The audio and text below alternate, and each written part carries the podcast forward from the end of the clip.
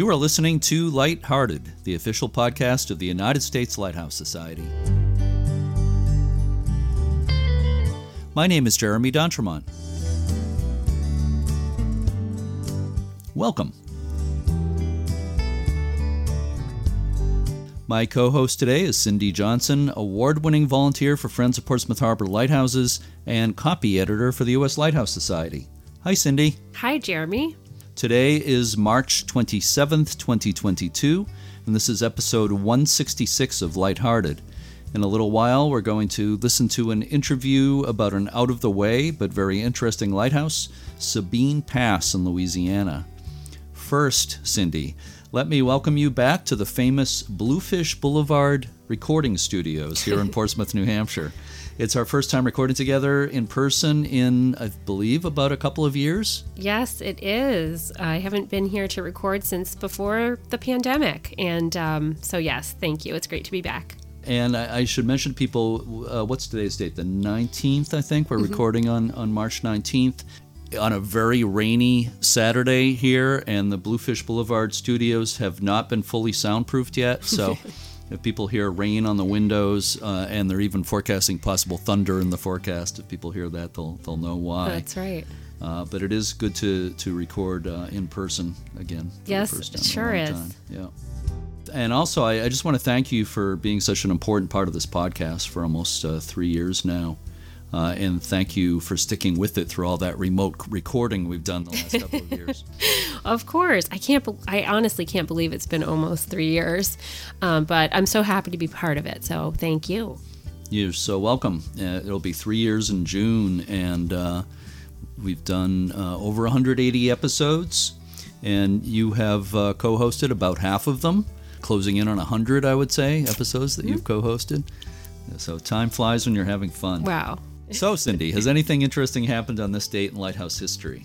Well, Jeremy, on March twenty-seventh, nineteen seventy-five, Drum Point Lighthouse in Maryland began a two-mile journey from Drum Point at the mouth of the Patuxent River to the town of Solomons. The pilings of the eighteen eighty-three Screw Pile Lighthouse were cut off at the waterline, and the entire structure was moved in one piece by the B F Diamond Construction Company of Savannah, Georgia. It was placed on a new foundation at the Calvert Marine Museum. Following extensive renovations, it was reopened as a historic site in June nineteen seventy-eight. Yes, uh, Drum Point Lighthouse is one of only four surviving screw pile lighthouses in the Chesapeake region out of more than forty that once stood on the bay. Only one of them, Thomas Point Shoal, survives in its original location near Annapolis. So let's introduce Sabine Pass Lighthouse and today's guest, Andrew Tingler.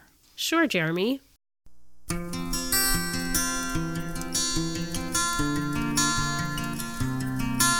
The body of water known as Sabine Lake is actually a bay on the Gulf Coast of Louisiana and Texas, about ninety miles east of Houston. Sabine Pass, an outlet of the bay into the Gulf of Mexico, is bordered by Jefferson County, Texas to the west and Cameron Parish, Louisiana to the east. Funds were first appropriated for a lighthouse at Sabine Pass in eighteen forty-nine, but the project was shelved for a few years. An eighty-seven-foot-tall octagonal brick lighthouse tower went into service in eighteen fifty-seven. Because it was built on soft marshland, wooden pilings were driven deep into the ground to create a foundation. The appearance of the tower is unique, with eight buttresses supporting it near its base. A third-order Fresnel lens provided a fixed white light varied by a brighter flash. War and weather have played major roles in the history of the light station, with two battles at Sabine Pass during the Civil War, along with several hurricanes over the years. The light station's active days ended in nineteen fifty-two when the light was deactivated. The abandoned buildings fell into disrepair. Vandals destroyed the lantern's roof in nineteen seventy-four, stealing the copper and exposing the interior to the elements. A marsh fire destroyed the keeper's house and other buildings in September nineteen seventy-six, leaving just the lighthouse and an oil house standing. The property passed through several hands, and in two thousand one, it came into the possession of the nonprofit Cameron Preservation Alliance. The organization is working toward a full restoration of the lighthouse. Andrew Tingler is the president of the Cameron Preservation Alliance. He's also a meteorologist for the National Weather Service. He started his career in Duluth, Minnesota, but grew up near the Sabine Pass Lighthouse. I spoke with Andy Tingler via Zoom a few weeks ago. Let's listen to that conversation now. I'm speaking this afternoon with Andrew Tingler of the Cameron Preservation Alliance in Louisiana. We'll be talking mostly about the history and preservation of the Sabine Pass Lighthouse. Thank you so much for joining me today, Andrew. I really appreciate it. Thank you for having me. First of all, about uh, about you, I'm wondering, how did you personally get involved with the effort to save the uh, Sabine Pass Lighthouse? Well, kind of the overarching theme you'll hear is about weather. Me and my wife had moved to Minnesota, and uh, from Minnesota moved to, to Florida and came back. But during the time we were gone, there was Hurricane Rita in two thousand five. And my office, the National Weather Service in Lake Charles, sent me and a couple of coworkers down to Cameron, where they were having a, a dedication ceremony for a, a building that was just being uh, reopened after a decade. You know, they rebuilt some buildings down there in Cameron after Rita. So me and a couple of other service people were were sitting around, and some of the older um, board members from prior to Rita were uh, sitting there, and we were kind of chatting back and forth. And I'm originally from uh, the Johnson Bayou area, where the lighthouse actually is. And I was like, hey, what's going on with the lighthouse? Because I really hadn't seen much going on. And they're like, well, you know, we really hadn't uh, had many meetings. You know, they did have some things going on, but they really, after their houses were destroyed and businesses were des- destroyed, they they didn't really have much of a, um, a cohesiveness, I guess you would say. So after talking for a while, I said, all right, let's, let's have some meetings again and see if we can get this thing off the ground again. One thing led to another, and I was a president by about six months later. As we mentioned in the uh, the introduction for you, we uh, mentioned that you are a uh, meteorologist for the National Weather Service. Do you help formulate the forecast for the for the Weather Service? Or? The Weather Service is, you know, the government entity that handles uh, forecasting and whatnot. We do give out the forecast for uh, television stations and emergency, emergency managers and, and people like that. Yeah. But our uh, main thing is to, you know, put out warnings and stuff like that to get people out of harm's way. So hurricane warnings, tornado warnings, and stuff like that. Also to give out forecasts for uh, firefighters, for you know, wildland fires, and then for uh, say chemical leaks and refineries. You have to help the emergency managers get people out of the way for that too. Kind of moving resources around and stuff like that, just to kind of help facilitate all those kind of life-saving things. So we do do the forecast, but it's really the other portion of it that we're most heavily involved in. Well, I want to thank you for everything you do with the National Weather Service. Obviously, it's a, a big uh, part of our lives. Weather is a per- pervasive part of our, our lives, and we all know uh, how important the National Weather Service is. So thanks for all that. So let's uh, talk about the lighthouse. Why was a lighthouse built at Sabine Pass in the first place? Back in the eighteen forties into eighteen fifties, really wasn't a whole lot of population along Sabine Lake. But there were enough communities that there were people asking for a lighthouse. And after Texas joined the Union, uh, the communities in Jefferson and Orange County started petitioning the government to get a lighthouse there at Sabine Pass. They were eventually successful in the late eighteen forties after kind of squabbling back and forth about where it should be at and how much uh, should it cost and what type of material should be used. A lighthouse was built on the Louisiana side by eighteen fifty-six to eighteen fifty-seven, lit in eighteen fifty-seven. Where the lighthouse is is probably more interesting of why the lighthouse is there to begin, you know, why the, the area needed it. Because we all know that the lighthouses are to guide around things for like reefs and stuff like that, and to get people into safe harbor. Now, our lighthouse was placed where it is because they couldn't come to terms with the uh, amount of money that people were asking for in the town of Sabine Pass, or Sabine City at the time. Before Texas was with the United States, it was a republic. And before that, it was owned by Spain. After Louisiana Purchase came through in the early eighteen hundreds, uh, that area was kind of a, a lawless no man's land. And it was full of pirates and outlaws and things like that. The United States thought they owned the property to the Sabine River, while Spain said they owned it to the Calcasieu. So it was kind of a void of, of any type of government. But eventually they had the Adams on East Treaty in eighteen nineteen, which settled that the Sabine River was the international border. About a decade later, the federal government uh, made the Fort Sabine Military Reservation, which is uh, the, basically the heel of the boot of Louisiana. It's about twenty thousand acres, but it's it's vast marshland. There's really not much of any high ground. It's it's just all marsh. So they couldn't really find a, a better place on the Texas side because of, it was too expensive. So they well, we'll just put it on the other side where you already own this property. So they placed it about two miles inland. Now, if you're out there at the lighthouse and it's just like it's just stuck in the marsh, but it's really not necessarily that way. Uh, our lighthouse sits in what's called the Chenier Plain. Uh, the Chenier Plain runs from about Vermilion Bay through the other side of the Sabine Lake into Texas. And all those are, are a stranded beach ridge where sediment was reworked from the Mississippi River. And the lighthouse is on the very end of a chenier. Uh, a chenier basically just means a oak-covered ridge. And our ridges are anywhere from like a couple of inches above sea level to about ten feet. They're really not very high. It sits on top of a chenier, even though it's pretty minor, the elevation-wise. It's better on top of sand and shells than it is, say, one hundred feet on either side of the chenier where it's just soft sediments, silts and muds and things like that, where it couldn't hold up a heavy structure of that type. So that's why the lighthouse is there. The appearance of the Sabine Pass Lighthouse is unusual. It's often been compared to a, a rocket or missile because of those uh, eight buttresses that flare out uh, at the bottom. Why was it built that way? And, uh, and as far as you know, how unusual is that design? It is pretty unusual. There aren't really any other lighthouses that have that much of an exaggerated buttress bottom. Uh, there are a few, say the flying buttress lighthouses in Canada that come to mind. And then I think there's another one on uh, off the Bayfield Peninsula in uh, Lake Superior that's, that's something similar. It's a cast iron lighthouse, but it does have buttresses. Outside of one that's like in Estonia, uh, that's really all there are that as far as I'm aware of, of, of buttress lighthouses. It is to spread out the heavy weight into on the soft soil to help it hold up so it don't fall over. Louisiana's uh, lighthouse history, as you probably know, there are, were a couple of other brick lighthouses that were taller and were on the mouth of the Mississippi, but they were they fell over right after they were completed. But they built it out of brick. Our soils are so soft, and we don't have bedrock, you know, within hundreds and hundreds of thousands of feet. So they did the best they could. They spread it out over a wider area. So the lighthouse base foundation is about fifty by fifty feet, and it buttresses up to about eighteen feet uh, up in the air. And then the lighthouse extends up from there. There's the, the typical octagonal shape. So it's just to hold it up. And we do have a little bit of a tilt. Uh, it's about a quarter degree. It's not too terribly much. A quarter degree over one hundred sixty-five years, I guess, is a, is a, it's a pretty good win in my book, considering it's just in soft mud.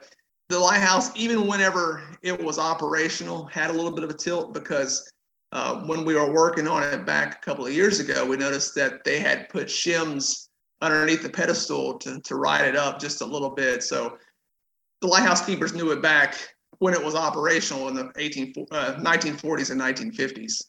Hmm. The uh, you mentioned that the lighthouse is brick. Uh, it is primarily brick, but I, I saw that it has was described as a sh- shellcrete, if I'm uh, pronouncing that yeah, right, shellcrete, shellcrete foundation. What is shellcrete? Uh, shellcrete is basically a, a combination of lime and sand and seashells, similar to our concretes of today, where they use an aggregate of some sort of rocks or whatnot to mix in to uh, concrete to make it stronger or use as a filler.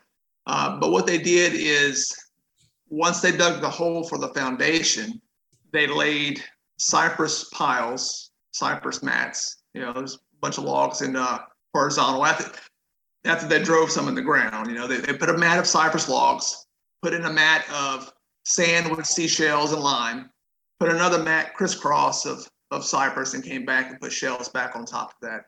I guess they were just using it to, to spread um, the, the lime and sand a little farther.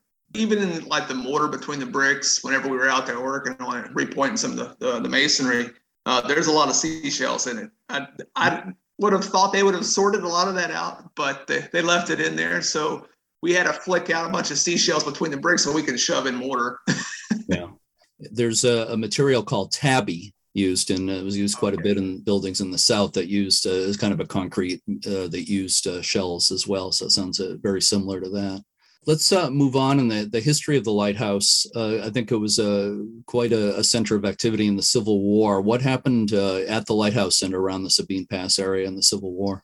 The lighthouse was used as a, a lookout point. Uh, it was a spy on the fort that was being built to the north of the, of the lighthouse, and the Southerners using it to spy on the on the blockade that was off the coast. Uh, they went back and forth. Each side knew that the opposing side was using the lighthouse, but as they were working on the fort just to the north in Sabine Pass, uh, they went over there one night because the, the Northerners would come over there around sunrise to spy on the Southerners to see what they were doing.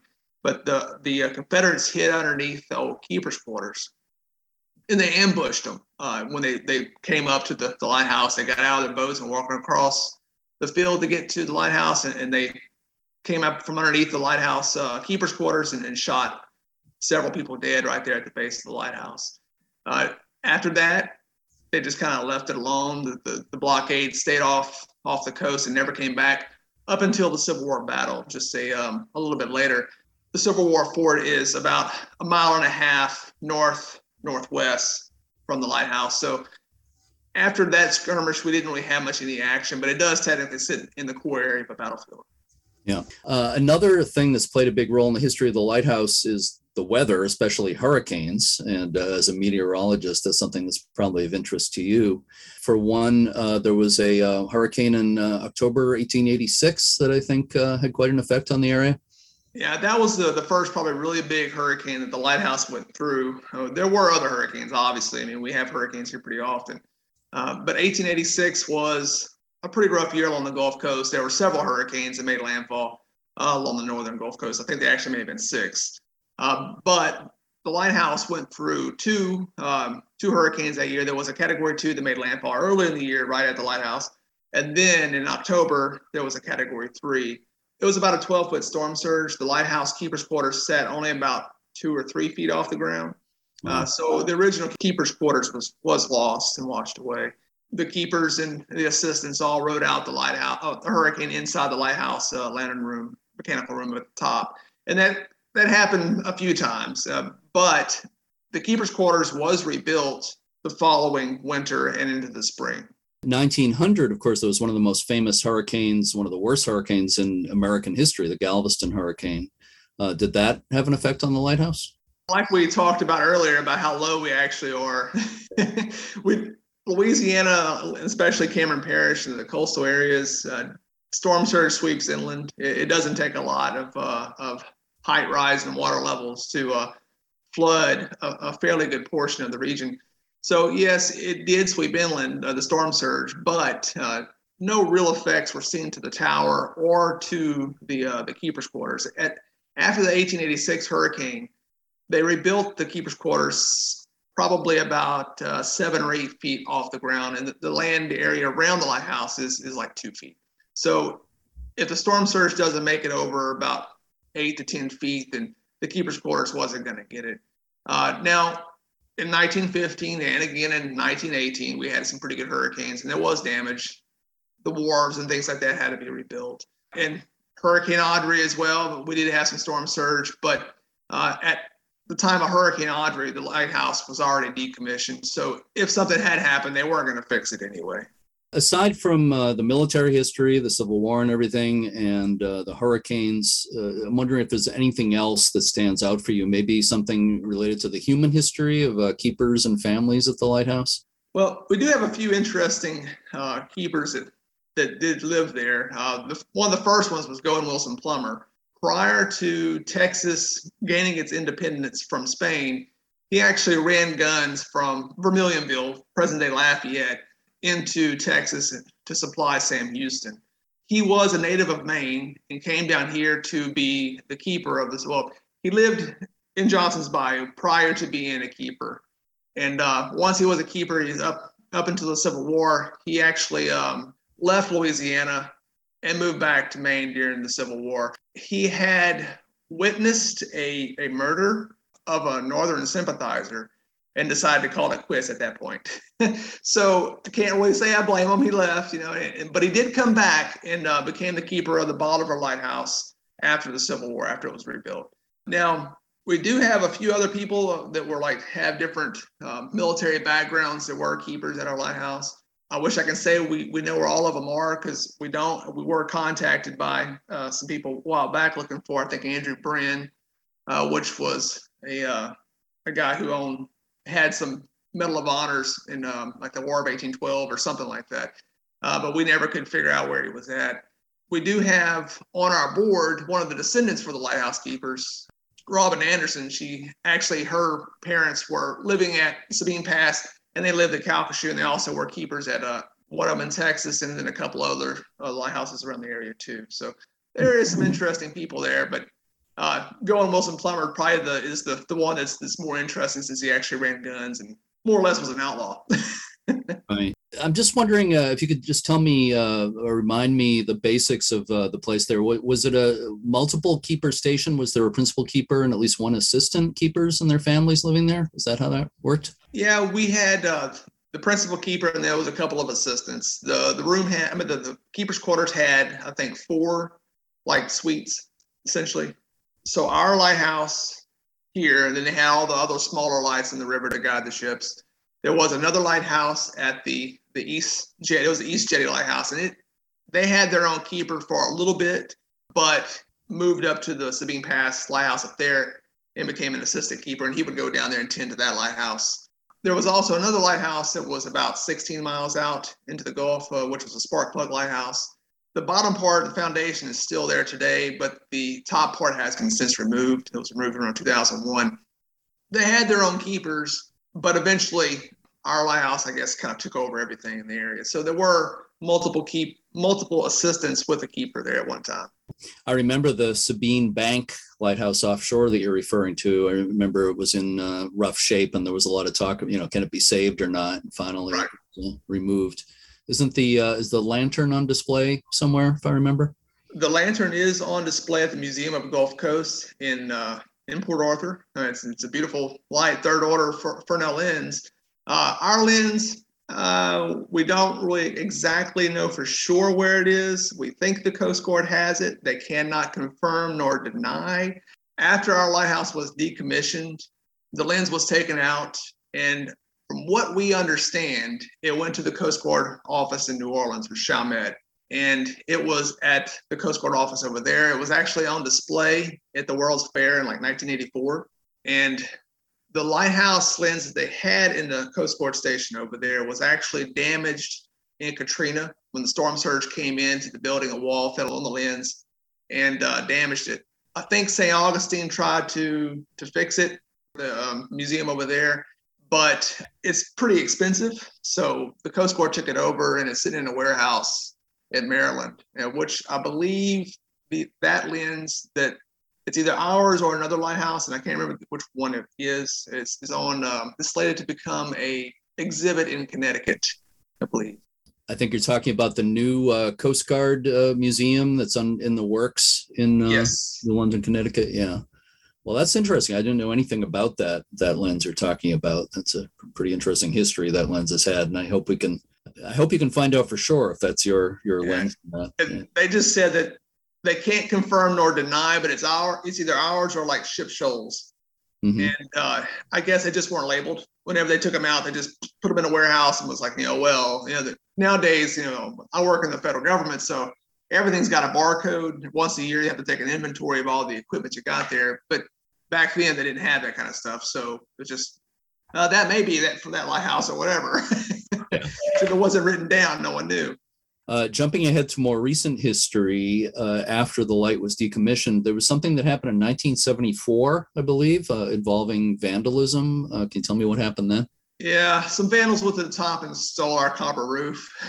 I can't remember what the value was back then, but it's, it was so cheap, you know, com- compared to what it is today. I mean, they went out there and s- stole the copper roof, peeled it off bit by bit, and uh, sold it for scrap. Or, you know, pennies essentially. And after that occurred, water started getting into the structure. They busted out all the windows and uh, pretty much tore up the place. So that kind of sort of the eventual demise of the interior of the lighthouse. Uh, not to say that, you know, marine environment wouldn't have eventually caused it anyway, uh, but they definitely sped it up. you know, there's no doubt that that would have exacerbated the, the situation. And then uh, there was a fire in nineteen seventy-six, right? Yes, we had a fire that burned down our keeper's quarters in the mid seventies. Uh, so a lot of times down here in the middle of wintertime, people will set fires to the marsh forts, either to clear the pasture for grazing cattle or to, to clear the marsh for the geese to come down so they can hunt. And if you have a good wind blowing through, it just carries the fire through the marsh. And that's what happened. It just swept across the whole of lighthouse grounds and, and burned down the keeper's quarters and all the wharf and everything that was associated with that. People saw it, knew everything was burning. They could see it from across the river, but there were no way for anyone to get out there to do anything about it. It's just, it's it's pretty much on an island at that time. You know, we do have a road to it today, even though it's in, in pretty bad shape, but we can get out there. Um, back then, if they didn't have a boat, it just wasn't happening. So, and, and that's just what happened. It just burned to the ground.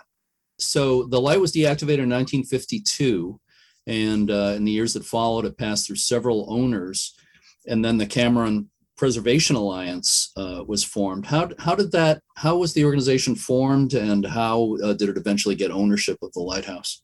So after the lighthouse was decommissioned, one of the old keepers was actually living in Sabine Pass. He did try to keep it up for a while. The wildlife and fisheries used it for a while. They kept a, a person out there to uh, to monitor, you know, whatever have you with the wildlife and fisheries. Lamar University owned it, McNeese owned it, and then eventually it was sold to some businessmen out of Houston who wanted to turn it into like a, a yacht club and resort. Uh, but like I just said a little while ago, it's pretty much on an island. There's really no road to get out there. So nothing ever happened. Uh, they tried, they couldn't come up with the funds though. So it eventually just was abandoned by them. Our organization was formed in the late nineties by the, the neighboring landowners. Uh, they're right to the north, the uh, Crane brothers. Um, they had Miss um, Miss Crane and then Carolyn Miller, which is one of their sisters. And they talked them into donating the lighthouse to the Cameron Preservation Alliance. So they incorporated, they formed a charity and took the donation. A road was eventually built around two thousand out to the lighthouse so we can start working on things, because otherwise it's it's just, it's nearly impossible to get to because the marsh just doesn't allow it. Uh, and they were moving along. Uh, they were raising money and, and trying to get uh, grants and things like that. Uh, but like we just talked about earlier, we had Hurricane Rita, and it just pretty much stopped a lot of things because everyone's houses were destroyed, because it was the first major hurricane this area had had since nineteen fifty-seven with Hurricane Audrey. Uh, so a lot of things were set back years. What basically is the condition of the lighthouse today, would you say? Unfortunately, the lighthouse is heavily deteriorated.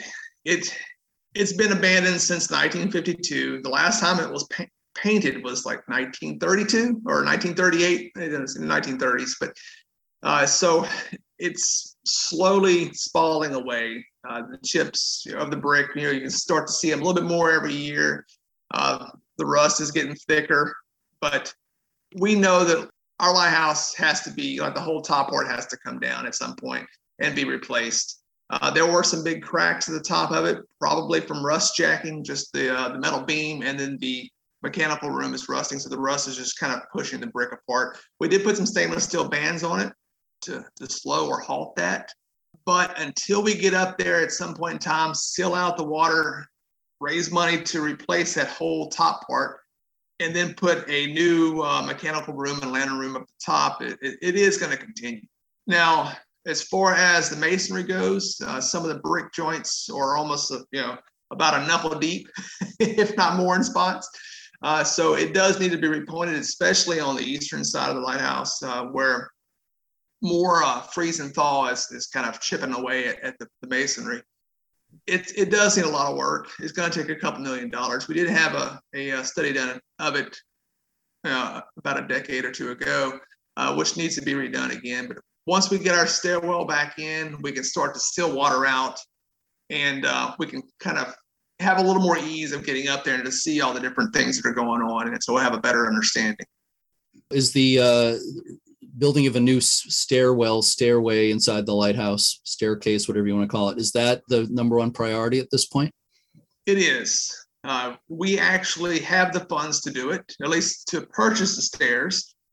we do have a company that's coming down here in mid-March who will probably put some some ladders back inside the stairwells to try to measure everything out, because while we did have an engineering study done of it uh, a decade or two ago, and we worked on it about two years ago, we never did get a measurement of the top.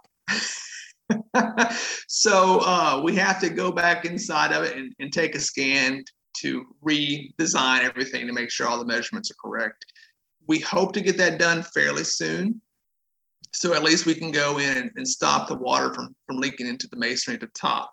It's the number one thing we're going to try to get done.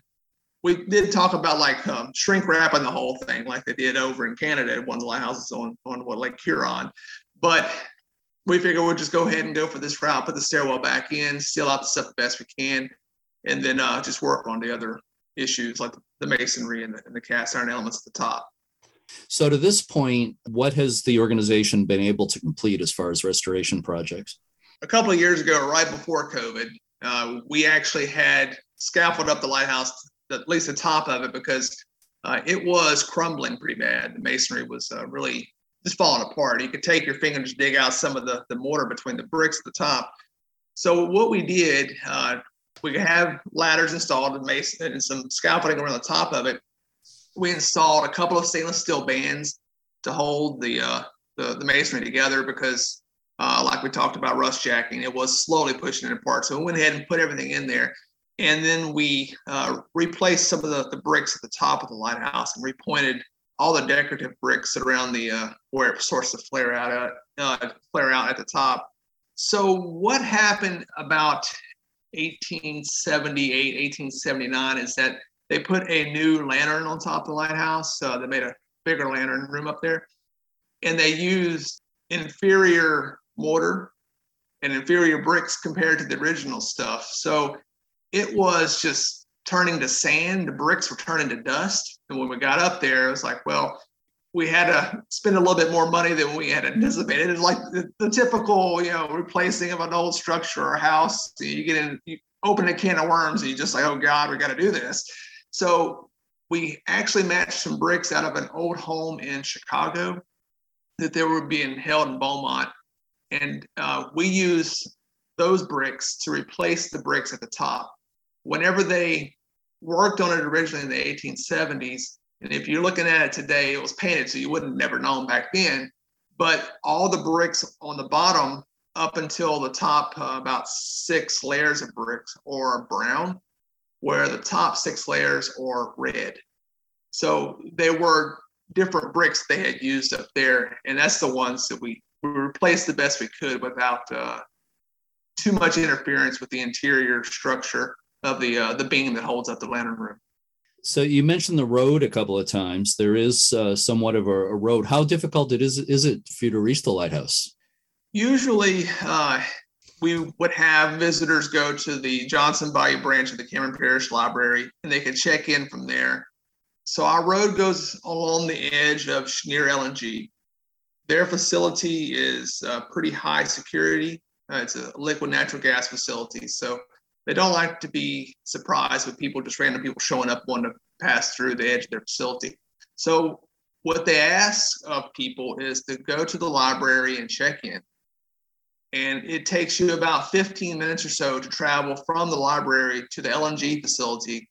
And they would guide people down to the other end of their uh, facility where you could continue on on a gravel road and get drive within about uh, two hundred, three hundred feet of the lighthouse. But uh, Hurricane Laura and Hurricane Delta in, in twenty twenty damaged the road. And plus we had some pretty bad potholes that were forming anyway. Right now, Chenier is in the process of fixing the road. We do have material out there to do it. It's just, it hadn't gotten done yet. Hopefully, whenever the lighthouse is, re- not lighthouse, but the, the library is reopened because they were damaged in Laura, we can start doing this again uh, where people will check in and Johnson Bayou and go on down there.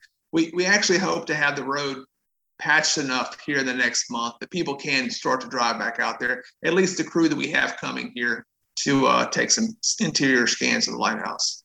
So would you recommend that if people, you know, obviously a lot of people who listen to this podcast are real uh, heavy duty lighthouse buffs or light, lighthouse nuts. And I, I can use that word because I'm one myself, but uh, some of them might be interested in trying to come and see the lighthouse. So maybe they should check in with the library to see what the current status is before they, they try to go. Yeah, into- that does sound like a good bet. Check in with the library. Uh, we actually hope to have things pretty well patched by summer. We were hoping to have it done by spring, but it's just probably not going to happen, at least in the next month or two. But by the summer, it should be passable again. Oh, okay. So what library are we talking about again? What's the name of the library? It's the uh, Johnson Bayou branch of the Cameron Parish Library. Okay, Johnson Bayou branch of the Cameron Parish Library.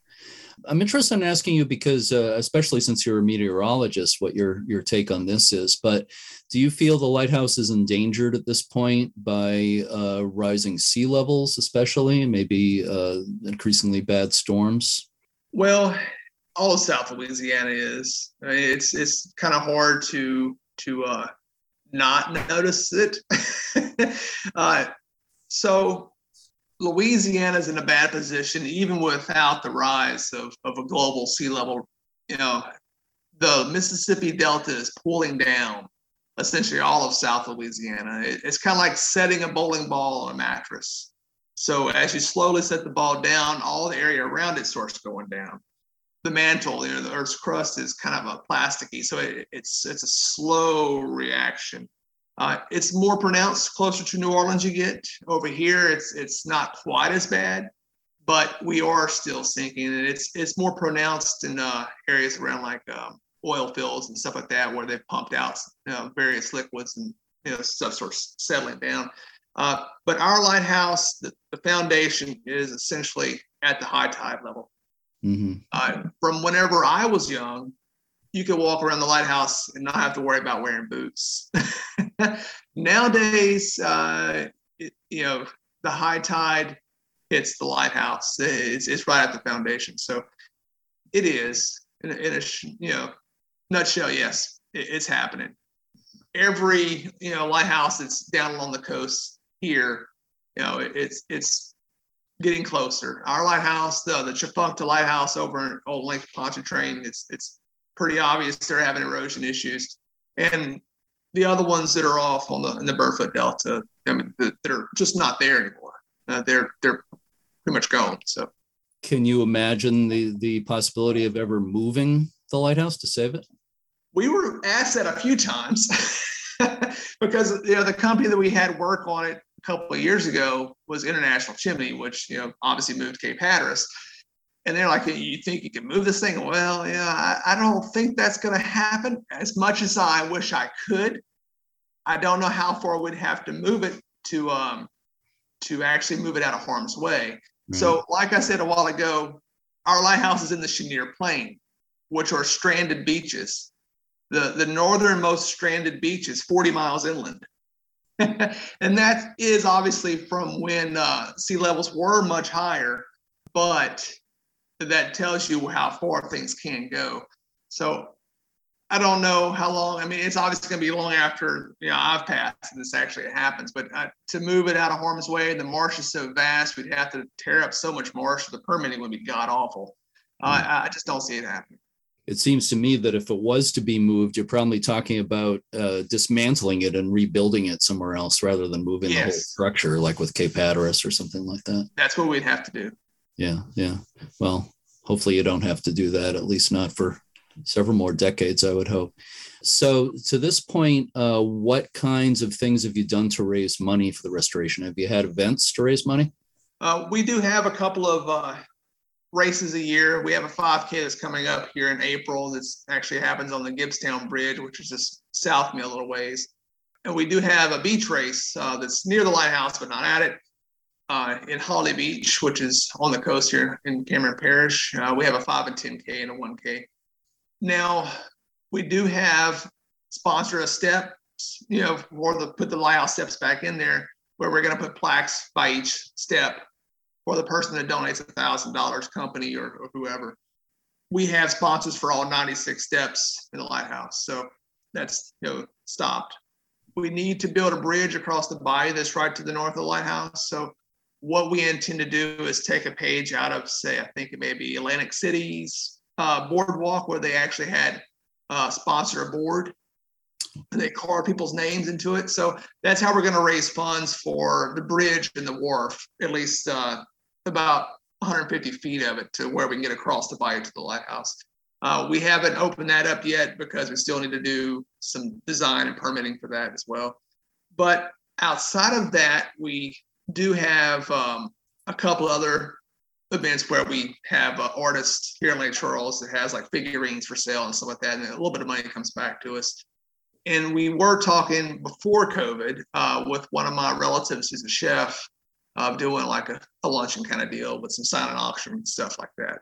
Uh, so we do have plans. It's just we kind of got hung up with, you know, obviously the pandemic and, and slowed down by hurricanes. Yeah, well, sure. That's understandable. Uh, tell me about the lighthouse license plate. Oh, yeah, we, we do have a license plate. So we have uh, gotten the bill pushed through the Louisiana legislature uh, about three or four years ago that produced a license plate for the state of Louisiana. Unfortunately, they don't allow people from out of state to buy one. I know some states do. Louisiana does not. twenty dollars a year comes back to the lighthouse for every sale of a plate. So you have to renew your lighthouse license plate every two years, and it's forty dollars, so it's twenty dollars per year, plus the fees the state would charge. Yeah, and that's available currently. Yes. You know, I always wonder with those things, uh, again, there's a lot of lighthouse buffs uh, listening who would probably buy a, a license plate, even if they don't live in Louisiana, just as a souvenir. Do you know if is that is that possible? Do you know? Is there some way to buy a, a fake one? Louisiana does not allow it. I wish they did. I think Texas allows it. Texas does not have a lighthouse license plate. And we have thought about doing it for Texas because since our lighthouse is on the border, you know, it's really technically a Texas lighthouse because it got a uh, ships into Port Arthur and Orange, but Texas wants ten thousand dollars to set it up. Louisiana only wanted three thousand dollars. It's a lot easier to make back that money than it is to make back ten thousand dollars. Yeah. Uh, now, not to say that we couldn't get a sponsor to do it. I'm sure we could. If someone's going to donate ten thousand dollars, we, we kind of just want to have it for the lighthouse. But I, I'm short-sighted, but that's, you know, the way it goes, I guess. Yeah, it is clearly on the Louisiana side of the border, right? But right. Yeah, but it, it, historically, it has a lot of relationship to Texas, of course. Yeah, and, and one interesting note about it, too, is that all the uh, the little boxes you see in museums, it says Port Arthur uh, Lighthouse Service, and it's like kerosene or mineral oil, whatever, all had to sail past our lighthouse to get to all the other lighthouses along the Atlantic coast and the Gulf Coast. Even with our lighthouse burning some of that kerosene, it had to leave the refinery in Port Arthur, go to the lighthouse depot, and then come all the way back. Yeah, right, right. It's government for you. Yeah, it, our lighthouse is, uh, it really, there's no, nothing much on the Louisiana side. It, whenever it was built, the Louisiana side had Johnson's Bayou, which was actually a fairly decent-sized community up until the hurricane of eighteen eighty-six. It was probably the largest community in Southwest Louisiana at the time, but still at say twelve hundred people, uh, there were larger communities on the Texas side. It, there's just nothing else on the Louisiana side, even up, up into say Calcasieu Parish or, or Beauregard Parish. It, so really it was for Beaumont, Port Arthur, and Orange, and, and Sabine City. Yeah. yeah, Sabine Pass today. Right. So what are the plans for once the lighthouse is restored? Any talk of increased public access or anything like that? Well, right now we are currently working with the National Park Service to uh, design and hopefully get put in a hike and bike trail from Highway eighty-two to the lighthouse, trying to get access away from Chenier. Unfortunately, it includes a trail over about a three quarter mile of marsh.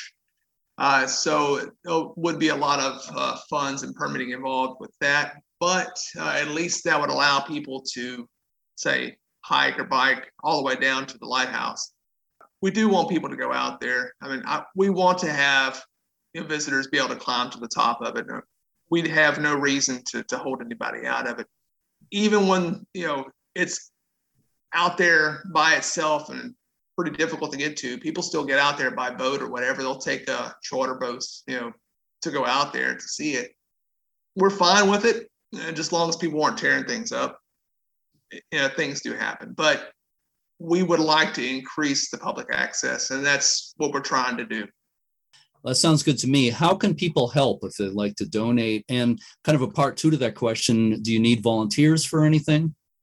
At the moment, uh, we don't have uh, any need for volunteers, but uh, whenever we get our stairs, it's one of the things we're going to look at is uh, using volunteers to put the stairwell together. Originally, the stairwell was in ten-foot segments. So it was a one-foot in diameter cast iron pole with steps that extend from the pole to the wall, into the wall. But our door is is not going to allow that, and we're not going to take the top of it off for now. So what we are planning on doing is taking the stairs and be stackable. And however we design to uh, put them back together, we'll kind of use volunteers or not. It'll tell us how we, once we decide it. But probably what we'll go to first is like Chenier's uh, maintenance crew. So they may be the, have the first shot at putting things together. If if they can do it by themselves, it's fine. Uh, we may go reach out to some of the other L N G facilities too, because I don't know exactly what's all going to be entailed to, to put it together. We're, we're going to find out here in about a month. Yeah. Uh, after that, we probably will need some volunteers in the future for picking up trash and things like that, because we do have some trash that's out there and a few other minor things. But for now, we don't you know need any volunteers. Uh, as far as donations go, we do take donations through PayPal, um, checks, pretty much like all other lighthouses do. But uh, on our Facebook um, page, I think we do have a link to PayPal on there somewhere. Uh, plus our website, Sabine Pass Lighthouse dot org, has the PayPal emblem on there and stuff like that. So Sabine Pass Lighthouse dot org is the website. Yeah, it's a very antiquated site. It needs to be redone, but it is there. Yeah, and also a Facebook page. Would people look on Facebook for Sabine Pass Lighthouse or for yes. Cameron Preservation Alliance? For Sabine Pass Lighthouse on, right. on Facebook. Okay. Uh, I have two final questions for you for bonus points, okay? Why do you feel personally, uh, why does this lighthouse need to be saved? Why is it so important? I just hate to see it lost. It's a beautiful piece of architecture that's sitting out there. You know, it's got some interesting history. It's just a waste. Whenever, you know, I grew up, you could see it off in the distance and nothing was ever happening with it. And you finally get to see people starting to work on it, but then it was all dropped. And when I was in Minnesota and, and in, when I lived in, in South Florida, you know, I got to see lighthouses like Split Rock and, and Key Biscayne's Lighthouse. And all those lighthouses have bunches of people that go out to see them. I mean, I'm not saying we're Split Rock or, you know, the lighthouse sitting on Bill Baggs State Park, but it it is a very beautiful place to be. Uh, and it's just, just be a waste to let it fall down out there. And final question, what do you personally enjoy most about your work with the Sabine Pass Lighthouse? I actually enjoyed quite a bit. Uh, working with International Chimney Corporation, reporting light, uh, reporting the bricks and stuff. I sit in an office all day long. I'm not really afraid of heights, so it didn't bother me at all.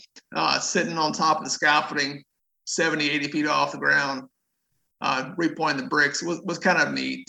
Uh, I, I did enjoy that quite a bit, even though it didn't happen for too long, and I wish it would have carried on, but I only had so much vacation. Yeah. Uh, so that's what I spent part of my vacation time doing a couple of years ago, which was, was pretty neat. That sounds like fun to me. You know, Andy Tingler, I want to thank you so much for spending this time with me today. It's a great project. It's a really interesting, unique lighthouse in an unusual location.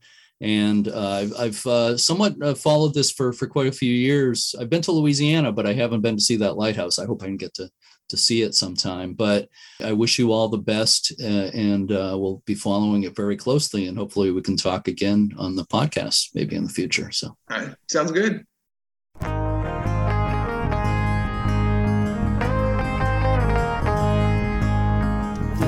To learn more, go online to Sabine Pass Lighthouse dot org. That's S A B I N E Pass Lighthouse dot org. And there's also a Facebook page for Sabine Pass Lighthouse. Thanks again to Andy Tingler, and I wish him and the Cameron Preservation Alliance the best with the lighthouse restoration. I look forward to visiting there in the future. Coming up in the next episode of Lighthearted, we're going to have an interview with retired English lighthouse keeper David Appleby. David was stationed at some of England's most famous light stations, including Eddystone, Wolf Rock, and Longstone. I know people are going to enjoy uh, hearing his recollections. Mm-hmm. Thanks, as always, to the members, volunteers, and staff of the U S Lighthouse Society and all its chapters and affiliates. Learn more about the domestic and international tours, the Passport Program, preservation grants, and everything else the Society offers by going to U S L H S dot org. Memberships and donations support this podcast and all the other lighthouse preservation and education initiatives of the U S L H S. If you listen to this podcast through a platform that allows you to post reviews, please rate and review us. Please tell your friends about this podcast and share it on social media. The author Virginia Woolf once wrote, quote, "Lighthouses are endlessly suggestive signifiers of both human isolation and our ultimate connectedness to each other," unquote. Yeah, she was a smart lady, that Virginia Woolf. To everyone, thanks so much for listening, and keep a good light.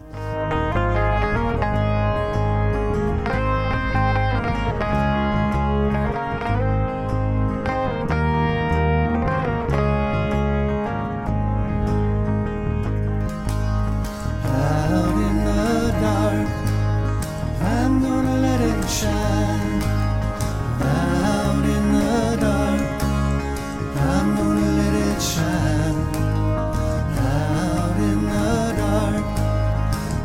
let it shine, let it shine, let it shine.